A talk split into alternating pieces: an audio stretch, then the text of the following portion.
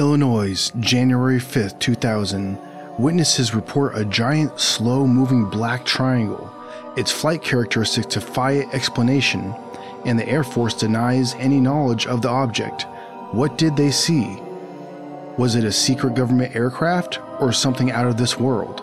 Let's find out on this week's episode The Illinois Triangles. It's the Alien Conspiracy Podcast. We are your hosts, Agent ETA and Agent Anderson. Come along as we examine UFO sightings, conspiracies, and all things strange. Follow the show on Twitter at AlienConPod. But first, it's time for strange events, bizarre facts, the unbelievable revealed. This is the mind boggle of the week. The estimate of the situation, or ETOS. Before Project Blue Book, before Project Grudge, there was Project Sign. We first learned of Project Sign and the ETOS in 1956 when retired Air Force Captain Edward J. Ruppelt published his book, The Report on Unidentified Flying Objects. Intelligence organizations often write an estimate of the situation to provide, well, an estimate of the situation. Project Sign investigated UFO reports for a year and came to a tentative conclusion. UFOs were intelligently controlled extraterrestrial craft. This controversial opinion was summarized in 1948 when Project Sign authored their estimate. People at the highest levels of command didn't like it one bit and ordered the document destroyed. Supposedly, all copies were burned, and the Air Force maintains to this day that it never existed in the first place. While we don't have a copy of this infamous report, or proof of its existence, several credible witnesses, such as Dr. Allen Hynek and Major Dewey Fournet, confirmed that they saw a copy and that Ruppelt's description of the document was correct. So basically, the Air Force determined all the way back in 1948 that ET was visiting us. Why was the report destroyed? Were they afraid that the public might panic? Perhaps some dark conspiracy was at work. Whatever the reason for suppressing the estimate of the situation, the fact that our government came to this conclusion so many years ago boggles the mind. And now it's time for the show. All right, so this case I think is a really awesome case to mention to anybody because of uh, not necessarily how solid like um, picture information or, or um, physical evidence for the case may be, but how solid the actual witnesses are, and um, the entire legitimacy I think of, of the case rides upon that. Um, there's only one picture taken of, of the object that we're going to mention, uh, and it's a pretty subpar picture. There's not a whole lot you can tell besides there's a couple lights in it, you know. Right. But um, yeah, th- this uh, this case is, is awesome just because of the people that, that witnessed it and what they actually were willing to do as far as risk their names, I guess you could say, because uh, mo- a lot of the, the witnesses in this case were police officers. Yeah.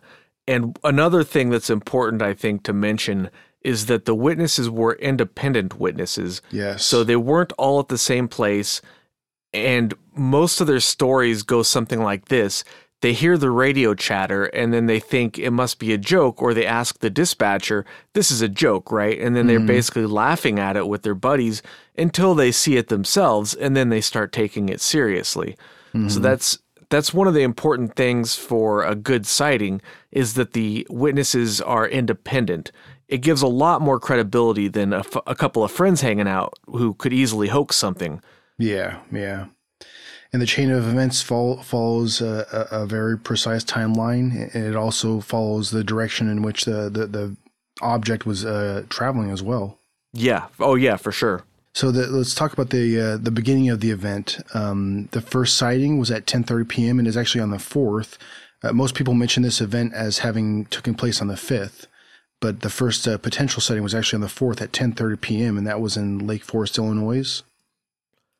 Uh, that is correct. And um, do you do you know who who made that sighting? From what I could tell, it was an anonymous report. Okay. Yeah, I didn't, I didn't I didn't find any names either. I was looking for some names for that particular timestamp and I couldn't find any. I think the one at 10:30 came out after the fact. I think that was a civilian witness who saw this stuff and then came out after the whole event hit the news. So Oh, it wasn't it wasn't a part of the evening's narrative as far as, you know, the radio communications and all that stuff. Mhm. But in in the uh, interest of chronological chronological order, we want to start start off with the first potential sighting as far as time goes.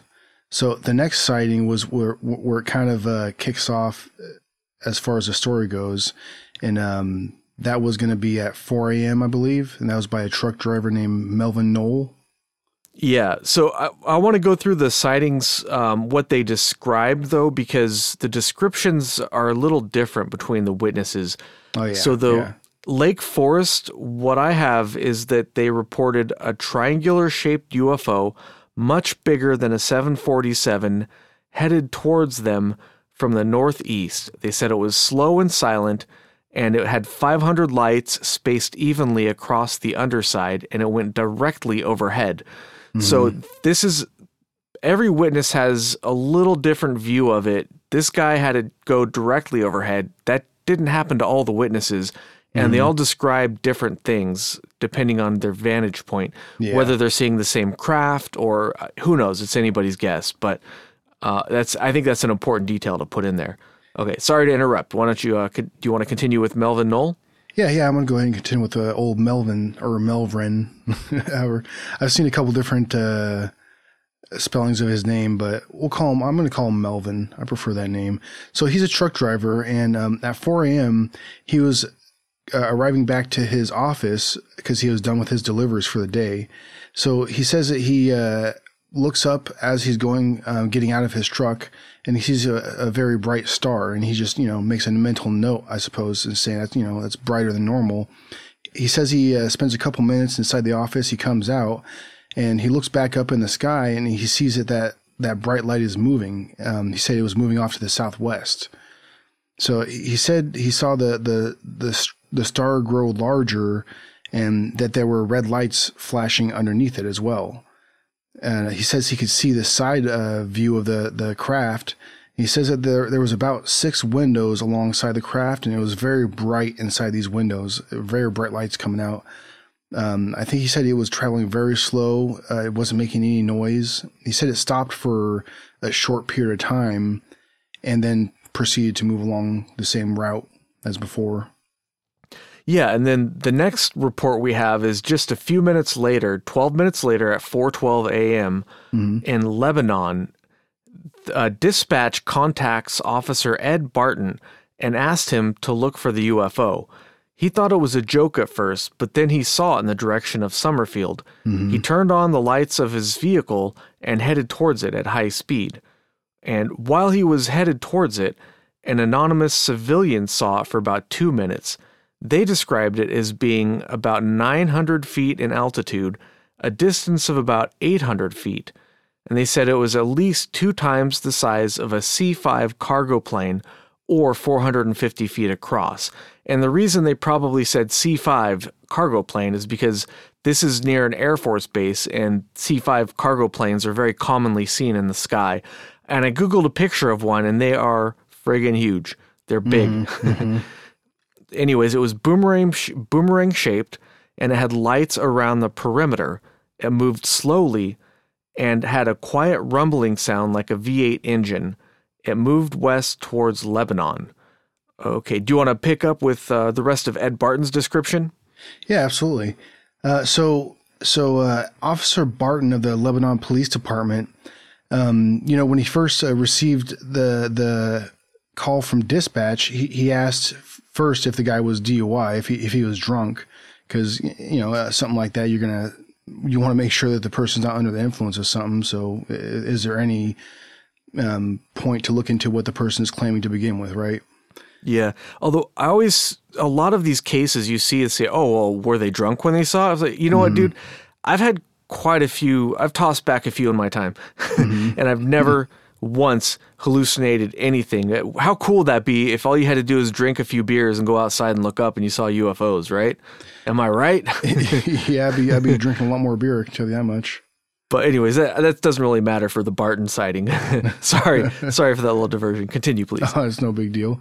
So, so the reason why obviously dispatch was was uh, requesting this was because you know the truck driver Melvin Nolhide came in and was very particular about how he was describing. He was very adamant. You know, um, he he definitely saw something, and that's the reason why the dispatcher decided to basically say, "Okay, I'm going to go ahead and put this out over, the the radio just to see if if you know somebody might have seen something as well."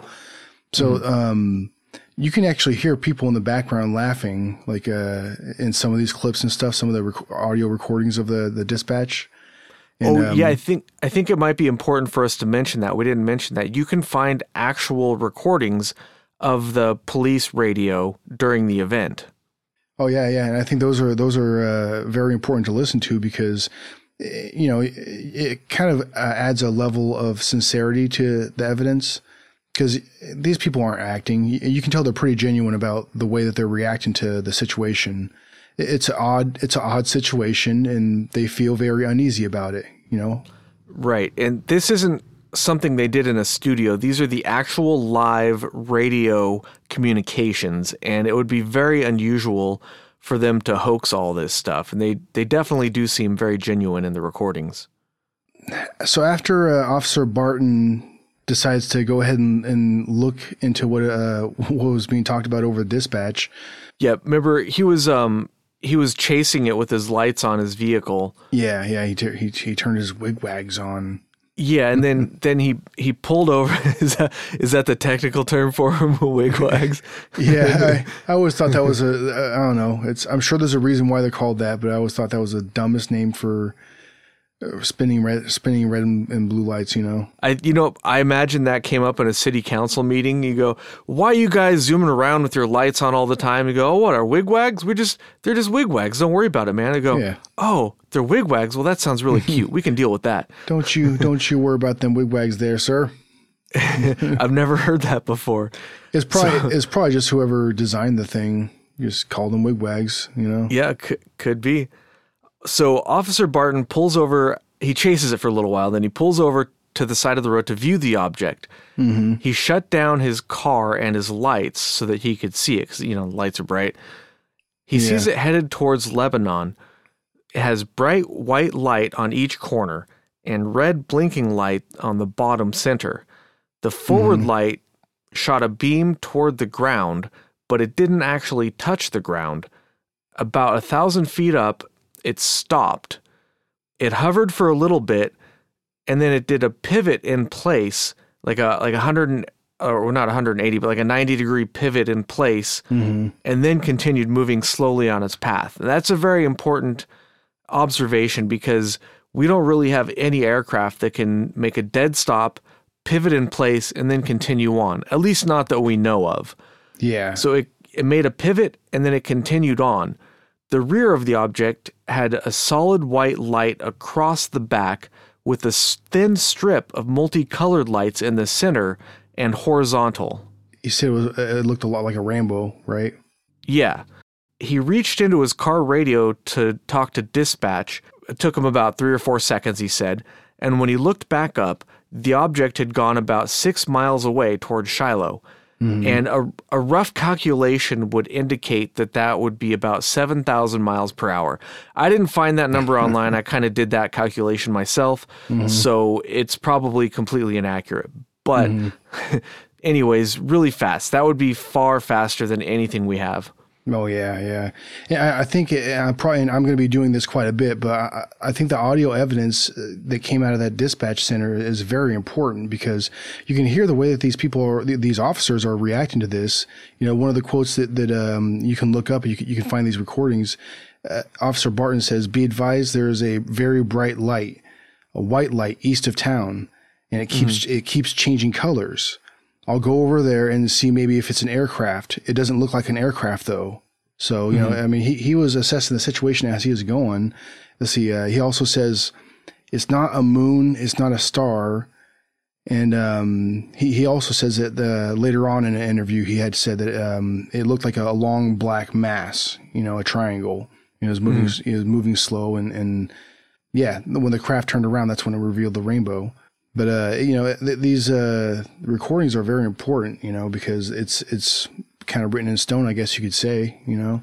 Yeah, and it's a primary source. It's not what a newspaper is saying about the event, which I've found to be incredibly unreliable. It's the actual event we have on tape, which is mm. pretty rare. The only other one I can think of off the top of my head where we have an audio tape while the event is happening would be the Rendlesham Forest incident, which I think mm. we mm-hmm. discussed that one very briefly on our uh, one of our Lakenheath uh, Bentwaters yes. episode. Yeah. Well, and also these officers, people have to keep in mind as well. Every single thing that they say on on dispatch obviously is recorded, and they it, whatever they say on dispatch, they have to basically be confident that they can defend what they said in court because anything that they say on that on that radio can be used in court if it happens to be necessary. As the uh, UFO was following its path, the next witness was uh, an officer out of Shiloh. Is that correct? Uh, yeah, Officer David Martin is what I have next.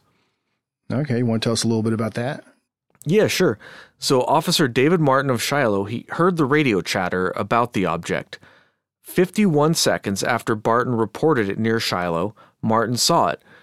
He was driving east on Lebanon Avenue. He said it had three lights on the bottom and a line toward the back. It had red and green blinking lights in front of the three lights. He pulled over and noted that it was silent. He estimated the width at the size of a football field, a hundred yards. The underside was irregular, like it had plumbing and pieces of Legos. One section appeared to be lower than the others, and he compared it to the way a battleship looks. So if you think of the tower on a battleship, probably like turned upside down on the bottom of the object. While he was watching it, it shot away suddenly in the blink of an eye without any sound to the west over the Belleville area. And uh, so, do you do you have any thoughts on the um, David Martin sighting of, of this thing? You know that what what he describes definitely doesn't seem like something that's a technology that I've ever seen. And the main reason why is that is because it slowed down, hovered, and then took off at a very high rate of speed. Right. I've heard some. I've heard some theories about you know it, it, could be a stealth blimp. I've heard that term thrown around, mm-hmm. but if it was a stealth blimp or something, then it wouldn't be able to take off like how he described. It definitely could hover and, and move at these slow speeds and stuff, and it, it could be as large as well. I think that you know that people are describing, but it would right. be able to take off like he was describing. Well, especially silently. So an object yeah, that yeah. large uh, would would not be able to withstand whether or not there were passengers in it, because certainly no people in there would be able to withstand the G forces, but the airframe mm would not be able to withstand the G forces either with traditional propulsion methods. And mm again, it wouldn't be silent. So the only way that it could move that quickly would be as if it had some kind of novel propulsion system like the Al- Al- Alcu Alcubierre drive that we talked about I before. Almost, I almost thought you were going to say El. Al Kukui. I almost did say that. I was yeah. It it the name of the guy slipped my mind for a moment there. Who? Tony Ferguson? Yeah, Tony. Yeah. No, uh, Al, no, Dr. Alcubierre, who theorized the drive where it bends space time around the oh, ship oh, yeah. rather than the ship just moving through. Anyways, it would have to have something like that to where it didn't, it wasn't subject to the forces of inertia. Otherwise, mm-hmm. the thing would just get ripped apart. Mm-hmm. So next up, we have uh, at 4:39 a.m. Uh, then, well, the next one I have is 4:39 a.m. and Millstadt. Do you want to talk a little bit about the uh, about him? I would. I will. You know, one of the uh, this is actually probably my favorite series of dispatch interactions, just because of how he reacted to it. And mm-hmm. um, I think you could tell in, uh, interviews and stuff that's available online. You could you could see about uh, that this guy gave. He seems pretty genuine. You know, he seems like a, a, a bit of a character. But so so Craig Stevens, when he was talking to dispatch and he re- was reporting on uh, the object he was uh, viewing while he was talking to him, um, he says that you know, the the object is huge. Uh, dispatch asked him, "What does it look like to you?" He says, "It looks kind of like a V-shaped." uh, object. Um, and then it was kind of funny because the dispatcher hums the, the Twilight Zone theme song. and then he replies back, yeah, really, or something like that, you know? but yeah, uh, Officer uh, Stevens decided decided to stop his vehicle, and he went to his truck immediately. Uh, it, it, seems like instinctually. I, I, think he actually described it like that as well. But back then, he had a Polaroid camera in his uh, trunk. He he snaps a picture of it, and that's the only tangible, actual evidence uh, that we have relating to the the the the sighting is that one Polaroid picture and anybody can pull up a picture uh, online of it and see it's not very clear in any way, shape, or form, really. It's very dark. You can see some lights in it, but there's no really, as far as my, my opinion goes, there's no really real conclusions you can make from that, that photo. You know, it could it yeah. could be recreated in any any number of ways. The photo d- is interesting, and there has been some analysis on it. The lights on the photo have sort of like a J shape that would be caused if you press the button. That could cause that J shape because the the action of pressing the button moves the camera. So okay. It, oh yeah, yeah. The the photo does look genuine. It does not look like it was hoaxed or fabricated. But mm-hmm. again, like you're saying, it's basically just a black photo. It's just completely black with some squiggly lights on there. But there are some you can find online. People have taken it and tried to get rid of the squigglies and see how the lights would look if it was had been taken while the camera was still. Mm-hmm. And it it doesn't disprove the sighting. So it does match up with what the sightings say, but mm-hmm. unfortunately mm-hmm. the photo's not clear enough to make out any details. Yeah, yeah, which is a shame because you know that that year 2000 that that was you know getting into some you know the cusp of when we started to see some some better technology as far as like digital cameras and and stuff like that you know? Yeah. So if if only he would have had you know something cool on in his trunk to, to take a better picture or even just you know a regular camera with with film yeah. you know? Oh, i read that also the uh that it was very cold that night and the temperature may have affected the quality of the photo as well but i don't know that much about polaroid so i can't really say one way or the other if if that's true yeah, yeah. I think I've used them a couple times in my life. I've never owned a, a Polaroid camera. Officer Craig Stevens described the object as being arrowhead shaped and with a concave rear. It had a horizontally moving strobe light on the rear of the craft. The whole rear face was white lights. He said it was about 500 feet off the ground and he heard a faint buzz like the buzz from a power transformer. He said the texture looked blocky, also like a battleship.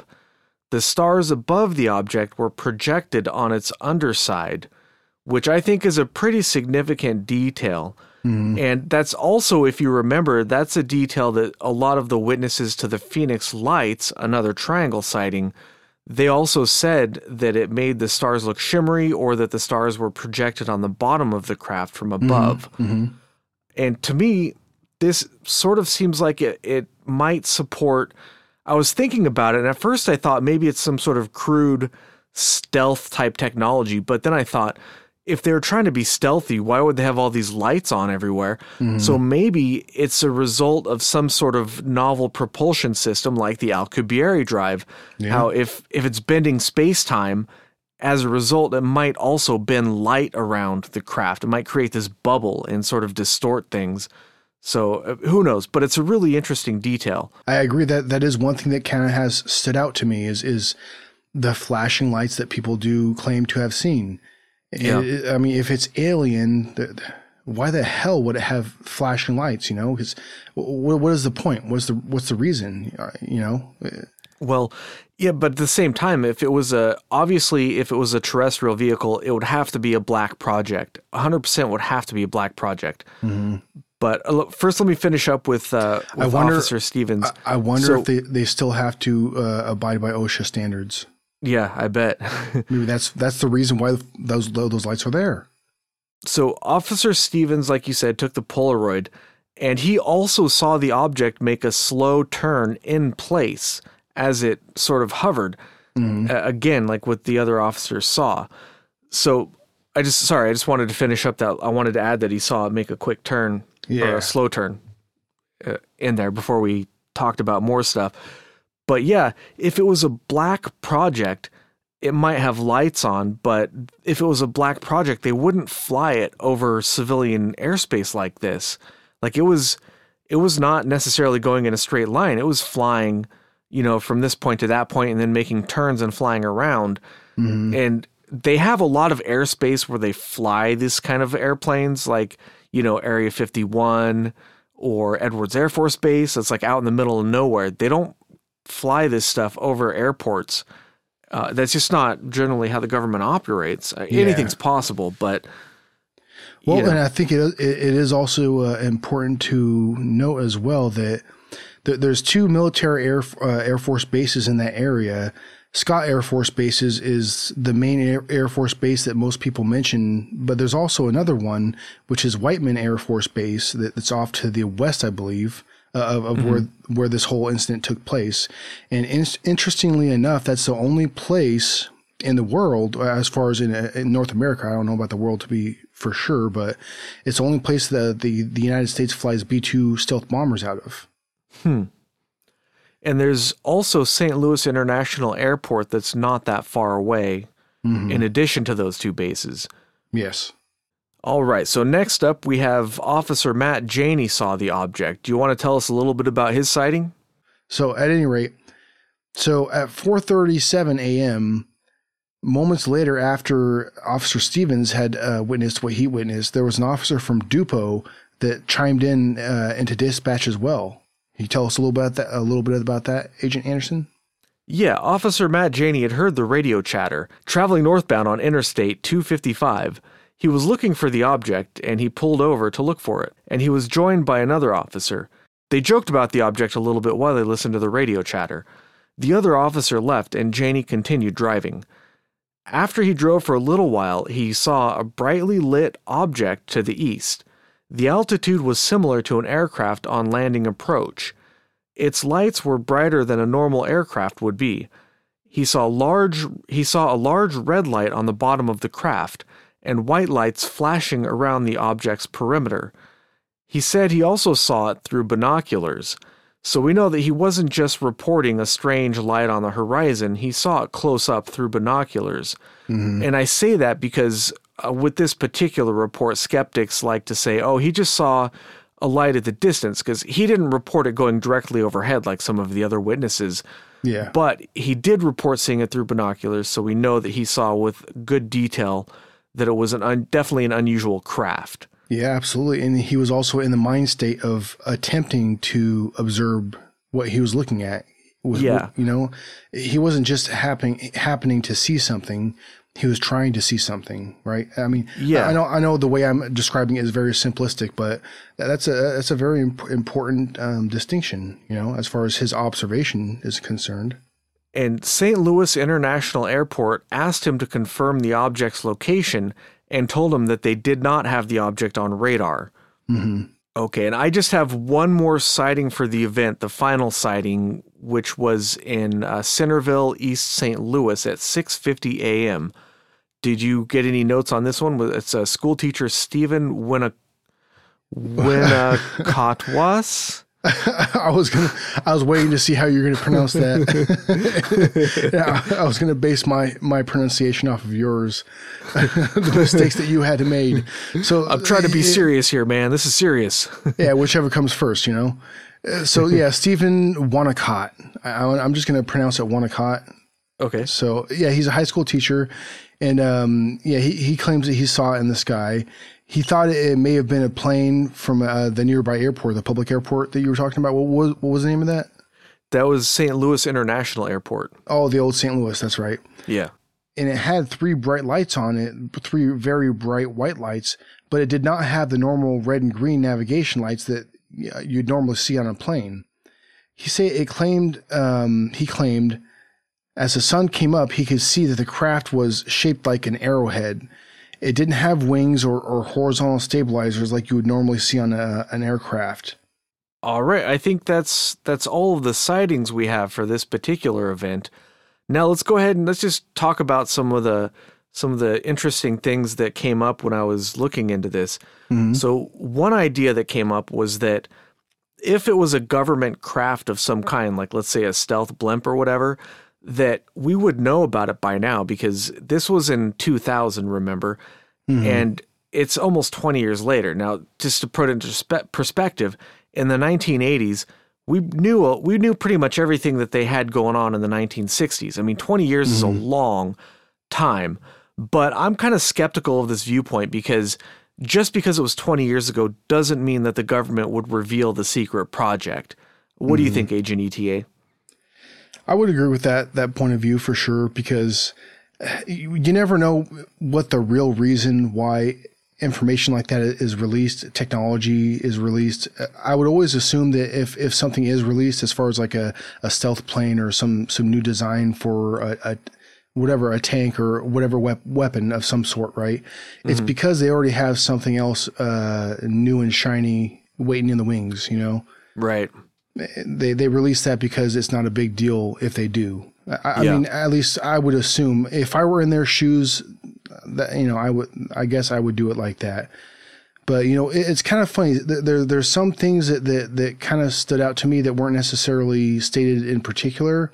Uh-huh. Like like uh, for instance, how the how the Air Force re, uh, reacted to it.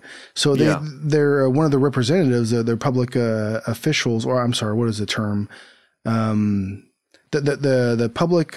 Uh, I'm, I'm I'm brain farting right now. Public I information officer, maybe? I think it's a public information officer, whoever uh, generally responds to like media, you know. Uh-huh. Uh, but I know that the guy's name was Lieutenant Colonel Alan um, Danke. I'm not sure. His the way you pronounce the way his name is spelled is D A H N C K E. Ooh, that's a tough one. Yeah, I- I'm gonna pronounce it Danke because that sounds fun to me, you know. Yeah. So yeah. so so anyways, he's uh, one of those like public uh, information officers for the Scott Air Force Base, and the way that they reacted to it was was basically they don't know nothing. We didn't see nothing. Nothing's happening.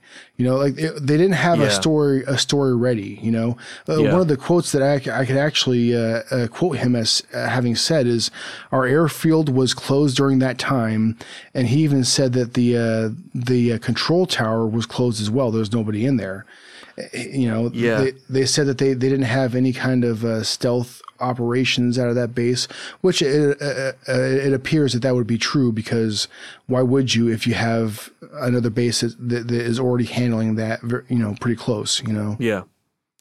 I also read that they claimed they didn't have any working radar on the base, which is ridiculous because you could drive by it and actually see the radar spinning around out there. so they're just And, and why wouldn't you have constant radar up? Right? Right. Why, why wouldn't you be constantly monitoring monitoring the area? I mean, yeah. I, I don't know. It's I- I've never worked in that industry, so it's not like I I know the ins and outs. I, I can only assume, and, and obviously assumptions can be naive. So Yeah, but you you can't imagine having an air base without a radar. It just seems kind of silly. yeah, yeah, absolutely. Yeah, especially a, a military base Yeah. of all bases. You know, well, I mean any base, right? But you know, it, you know, th- there's actually been a couple interesting things that have uh, came to fruition, I guess, out of this this incident. Um, there was a uh, a company called Sigma Animation that conducted a, a full scale investigation of the incident. Um, with with the intent of recreating the uh, the event in animation, I, I guess this company had a very uh, well, I don't know how long of a history, but they they had a good reputation at the time of uh, recreating events in courtrooms and uh, offering those recreations to either defense teams or prosecution teams as you know uh, a, a piece of not necessarily evidence, but uh, you know a piece of animation to describe exactly what happened. I guess you could say, right? So this this team, um, I, this investigation was uh, headed up by this this fellow named uh, David Mesa, or David, yeah, David Mesa. So he was a technical animator, and and they actually hired different people. Um, this guy uh, Eric uh, Euclid, he was a private investigator from uh, Philadelphia, and the guy had uh, supposedly over ten years of like uh, field interview uh, experience before they hired him, and he was the guy that uh, that conducted all the interviews with the people that um, had experienced this this event, and they used his uh, interviews to re reconduct or I'm sorry, um, recreate the event basically in animation. And and some of the, some of this is uh, uh there's one um, documentary that that talks about it. Uh, I forget the name of the documentary, um, but but they go over it pretty thoroughly and and the the way that they recreate it, it's pretty rudimentary. Like uh, as far as like you know the type of effects that we're used to seeing in movies movies and stuff like that nowadays. It, it's going to look like a, a pretty crude rendering, I guess you could say, but it's still nonetheless kind of cool that, that somebody took the effort to go out there and actually um, spend money and, and time to to recreate the event that happened you know? And I, I think that also speaks to the the legitimacy of of the type of witnesses that are involved in this case. Because if you didn't have this type of legitimacy then somebody like that wouldn't have spent that time and effort in, into investigating it and, and recreating it one interesting thing about this case, well, well uh, uh, hold on, let me let me do a different segue. There. I wonder how much of that. Uh, I wonder how much of my rant that uh, you you're you're gonna have to edit out, right? that I just no made. no that was that was no that was good that was good. I just I don't really have anything to add because I think he's pretty much said it all for uh, oh. for that little subtopic. I was just gonna switch because I have a bunch of miscellaneous things, but they don't really necessarily segue to each other all that easily. But there's mm-hmm. stuff I think worth mentioning, and I'm sure you have some stuff too a lot of skeptics try and dismiss this case because the witnesses have very different descriptions. One notable individual that I kind of thought was was interesting that the person w- would uh, comment on the the incident. It, uh-huh. uh, the person, so this guy, his name is Chuck East uh, Eastlake, and he's mm-hmm. an aer- aeronautics professor, uh-huh. and he claims that he did a study on the event and especially he did a study on the claim that uh, people were, were making that it was a B-2 bomber, basically, because, you know, the B-2 bomber bomber is triangular in shape. It's, it's uh-huh. a wedge, right? Yeah. It's a, a flying wedge, I, I think is a term. And um, basically, he made a very simple statement, basically saying that if it was a B two bomber, then it, it was pro- it was propelled by something that we don't know of because the absolute bare minimum, like mile per hour at least, that, that a B two bomber can fly is 140 miles an hour. Mm-hmm. So if it was flying at 140 miles an hour, some some of these maneuvers that are claimed to have been witnessed would be basically impossible. You know? Yeah. A lot of the skeptics will say that you can dismiss this case because the witnesses all describe different objects. Some of them describe, you know, a boomerang. Some of them describe something that's more of more of like a rectangle. Mm-hmm. But if you think about it, if you could imagine, let's say, an arrowhead shaped object with a rough surface, that could very easily explain why viewing it from different angles you would see different light configurations and different shapes, especially at night when you probably couldn't see the outline of the object very well. Yeah, at nighttime with with with a, a large object like that, and especially you know that you're probably going to be at, at awe at what you're experiencing. It, it could be, you know, you could misinterpret what you're seeing. I guess you could say, right? Yeah, it, that could easily happen one of one of my favorite well not one of my favorite this case actually has attached to it the best skeptical explanation of all time. This is my absolute favorite. Tops everything. Okay. this uh-huh. is even better than swamp gas. I so I know where you're going yes. Philip philip j. Klass who is everybody who knows anything about skeptics he's like the biggest name in skeptics or at least he was. I think he passed away. But uh-huh. his explanation for this case was drum roll please, the planet Venus, which I'm sure you knew I was going to say Venus because it's it's always Venus, but yes. still, when you have a case where people are reporting, you know, something the size of two football fields flying around, it looks like a triangle and all this other, you know, completely fantastical things, and then he yeah, just looks I mean, at the case. You know, it's it's a yeah, it's a triangular shaped uh, aircraft that's moving very slowly, quietly. Sometimes it make, it's making a humming noise. Uh, you know, it has a rainbow at the back of it, in between you know these very bright lights and stuff. And yeah, it's Venus. Yeah, Venus has to be Venus Na- naturally. Yeah. so I like that's, you know, usually these guys are ridiculous, but this one is just it's just so disconnected from what the witnesses saw. It's I don't know if he was senile or if he was maybe he read one mm-hmm. case and then he thought he was commenting on a different case. I don't know, but it's yeah. it's my favorite just because of how ridiculous it is. Rather lazy, sir. Not well yeah. met at all. I found some reports. For example, the their claims that television stations were silenced. The government said don't report mm-hmm. it. And one of the police officers reported that two men from the government, he said it was probably someone from the federal government, told him to stop talking about it. I don't, did you hmm. see any reports like that where the government was trying to hush up the, the case at all? You know, no more than what you already just said. Um, yeah. There's not a whole lot that, as far as that goes, that, that I know about. But and I know that one thing that really kind of struck me about this is the similarities to, to other events that have happened, not just in this country, in the United States, but worldwide. You know, right. I mean, first of all, okay, so in this country, another triangular shaped object that was uh, uh, observed was March 1997 in Phoenix, Arizona, where hundreds of people saw a triangular shaped object with bright white lights under it, you know? Mm-hmm. And it, uh, another very interesting uh, series of events happened in Belgium in 19 or so it was throughout 1989 through 1991 thousands of people reported seeing triangular shaped objects above Belgium.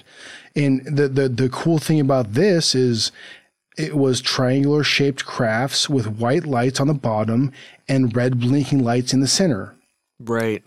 How very interesting, right? I mean, and it's interesting you bring that up too, because generally speaking, when you have top secret technology, it won't stay the same for so many decades. And like you're saying, mm-hmm. we have very similar reports throughout many decades all over the mm-hmm. world. And it's yeah. sort of, it, it seems implausible to me that all of those could be due to the same top secret aircraft. I guess you could say that a lot of countries around the world are building the same thing, but mm. it still it's really it's really worth mentioning. I think. Oh, absolutely, no doubt, because it, it's not this isn't a standalone incident. I, I don't think. Oh, know, not at all.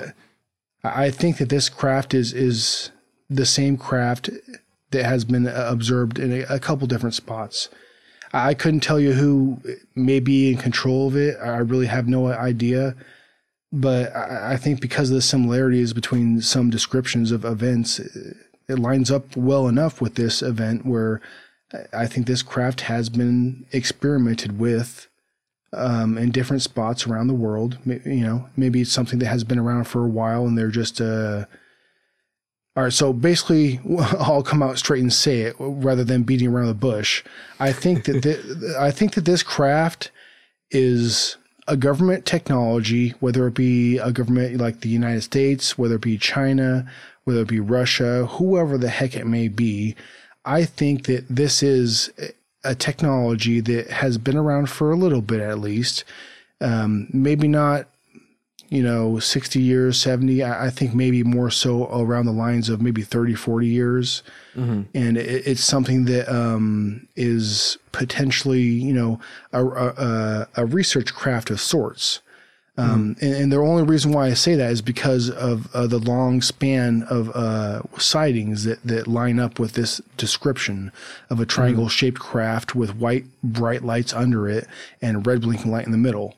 Mm-hmm. Um, some these descriptions are sp- are far spread in the timeline. You know what I mean? Mm-hmm. So maybe it's something that, that is used as a experimental craft that's um, you know collects data from time to time using this particular particular type of technology, right? Mm-hmm. So it's like a, a, way to get a baseline reading, I guess, on uh, this technology. I, I, don't think I'm describing it quite quite uh, thoroughly enough. Maybe I'm not capable of doing that. You know, no, I think but, I think that makes sense. Yeah, but uh, I don't know. Maybe maybe maybe I have also gone too far down the rabbit hole. Maybe, yeah. so aliens. So what do you think?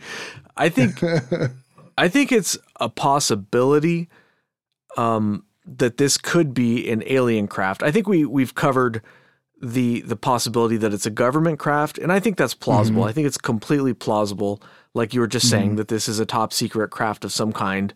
But um, they would have to have some sort of really advanced propulsion capabilities in order for this to move. And it's possible. It's very possible that they've developed that and we just don't know about it. But on the other hand, it's possible, I think, for it to be an alien craft as well. And Yeah. um, I think you mentioned earlier, why would an alien craft have lights on it? Maybe they would just put lights on there so they don't get collided with from our airplanes. Because even if they're high technology, we could still damage their craft by running a 747 into it. So uh, I know. That just occurred to me while while we were talking earlier. I didn't get a chance to say it, Yeah. but That's possible because from their perspective, they may see uh, us flying as basically like flying blind in one direction. You know, right. they may th- Yeah. see us as just Neanderthals with this ability that we don't have the the full control over yet. Yeah. And I saw a witness statement that so this witness came out uh, many years after the event, and I didn't put it in the main narrative because it it's after the fact. So in my opinion, it's not as reliable. But there's a witness that said he was uh, he was driving a big rig and he pulled over on the side of the road and he saw the object, but he saw a triangle on one side and then a rectangle object on the other. So he saw mm-hmm. two different objects simultaneously. And this could also explain the the different descriptions that the witnesses had. But the the descriptions in general with with like the pipes and looking like a, a battleship with like tons of stuff sticking off of it and Yeah. it, it just it doesn't sound like something we would build but again just because it doesn't behave and look like something that we know of doesn't mean that it wasn't built by somebody on earth but on the other hand i think like i already said i think there's a, a good chance it could be extraterrestrial as well. But unfortunately there's really no way of knowing without the government coming forward and telling us what they know about it which of course they'll never do. Yeah, you're right about that. Uh, on this one in particular, I'm very open to interpretation, uh, just because of uh, how how there's so many different possibilities with this one. It- you know, it's I'm just I'm waiting for more information. I, I hope that some does come out, uh, but I think there's enough to to know at the very least that this is this was a real incident. That somebody Yeah. th- these people really saw something, and they reacted to something. You know, it, it Yeah. wasn't something that that was a a cheap uh, pu- publicity stunt. You know what I mean? I mean, Yeah. well, well, well, shit. The um, I think I believe it was the Highland Police Department or the Lebanon Police Department. Um, I I forget which one it was, but but one of those two departments actually published information about the sighting on their website, on the police department website. You know that it's why would they do that unless they think something actually really happened? I kind of want it to be I want it to be a top secret aircraft because it's just kind of easier. It sits easier in my mind. But Yeah, I I yeah. keep going back to certain facts of the witnesses like how fast it moved from pretty much a dead stop. And Mm-hmm. so uh, we're talking about approximately 7,000 miles per hour and that's like Mach 10 or something. That's really really fast. And Mm-hmm. it's not just a matter of having the energy to propel something that quickly, it's also the air resistance at uh, such a low altitude, whether it's a thousand Oh, feet or 5,000 feet. The wind resistance, the inertial forces of accelerating that quickly, it would it would just tear any craft apart. So like I was I think I touched on earlier, you would have to have something that would bend stuff around the aircraft or that would it would able to be able to move through normal matter like air without any resistance at all. Basically, it would not be touching the air in some way. And it it just kind of stretches, I think, the capabilities of what we can do. Do we really have something that can do this? I suppose you you could argue maybe it's like a holographic projection or something like that. That I mean that would make sense. Yeah. Or it could be, you know, technology that we recovered from an alien aircraft that had possibly crashed, right? And that we Yeah. uh, reverse engineered. I, I think that's a complete possibility as well. Yeah, that's that's another possibility. But what whatever the case is, it's a really fun case for me because it's completely open ended, and like you were saying, there's it could be a lot of different things. You kind of just have to think about it and use your imagination, I suppose, to Mhm. to imagine what it could be. That's everything I have to say about this case. Uh, I, have you uh, anything else to add? No, I think that's gonna that's gonna do it. That's about everything that I have at the moment. Um, the next thing that we do have lined up, though, is going to be relating to the Federal Reserve, and I do think that this is going to be a series of episodes that will hopefully spark some deep interest for people, if at least they haven't looked into this type of information yet. Oh yeah, this is going to be exciting for me. It, it's it's a really interesting.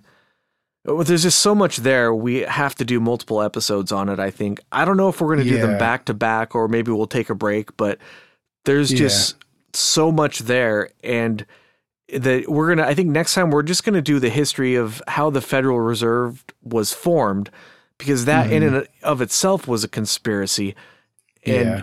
it's not like doing a history report or something. Like this stuff is a conspiracy, and it's a living conspiracy that's with us right now as we speak. Affects every single one of us, you know. Yeah, and it's it's it's kind of funny because uh, in previous episodes we've kind of referenced you know other things that that we can make whole series of uh, episodes about, right? Well, this is a topic just for for reference. This is a topic that you can make an entire channel about with never-ending episodes. I mean, there, there's so much involved with what has happened in reference to the Federal Reserve and, and other incarnations of that type of an entity just in this country alone, let alone the history of uh, human, the human race and, and, and how, uh, you know, different type of financial cycles and, and, and uh, different types of control o- over financial systems have evolved. Uh, there's, I mean, how, how deep do you want to go? You know, that, that old, that old saying, follow the money man, if you really want to know know some some some truth of uh, human civilizations and some of the paths and that we followed, you know, follow the money, man.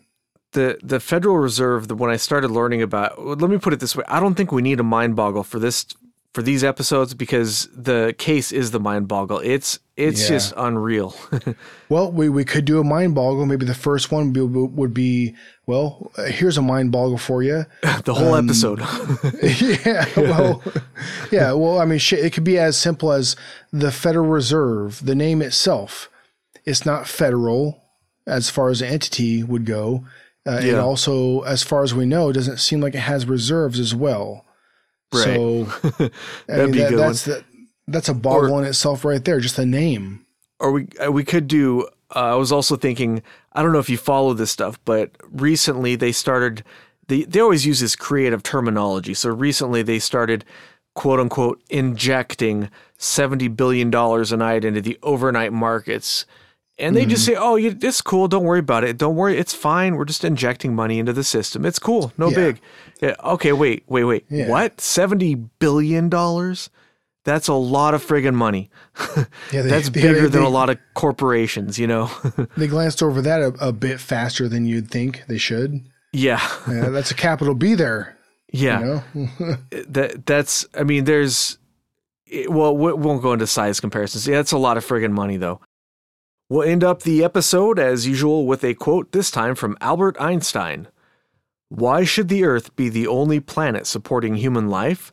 It is not singular in any other respect. But if intelligent creatures do exist, as we may assume they do elsewhere in the universe, I should not expect them to try to communicate with the Earth by wireless radio. Light rays, the direction of which can be controlled much more easily, would more probably be the first method attempted. Okay, thanks for listening.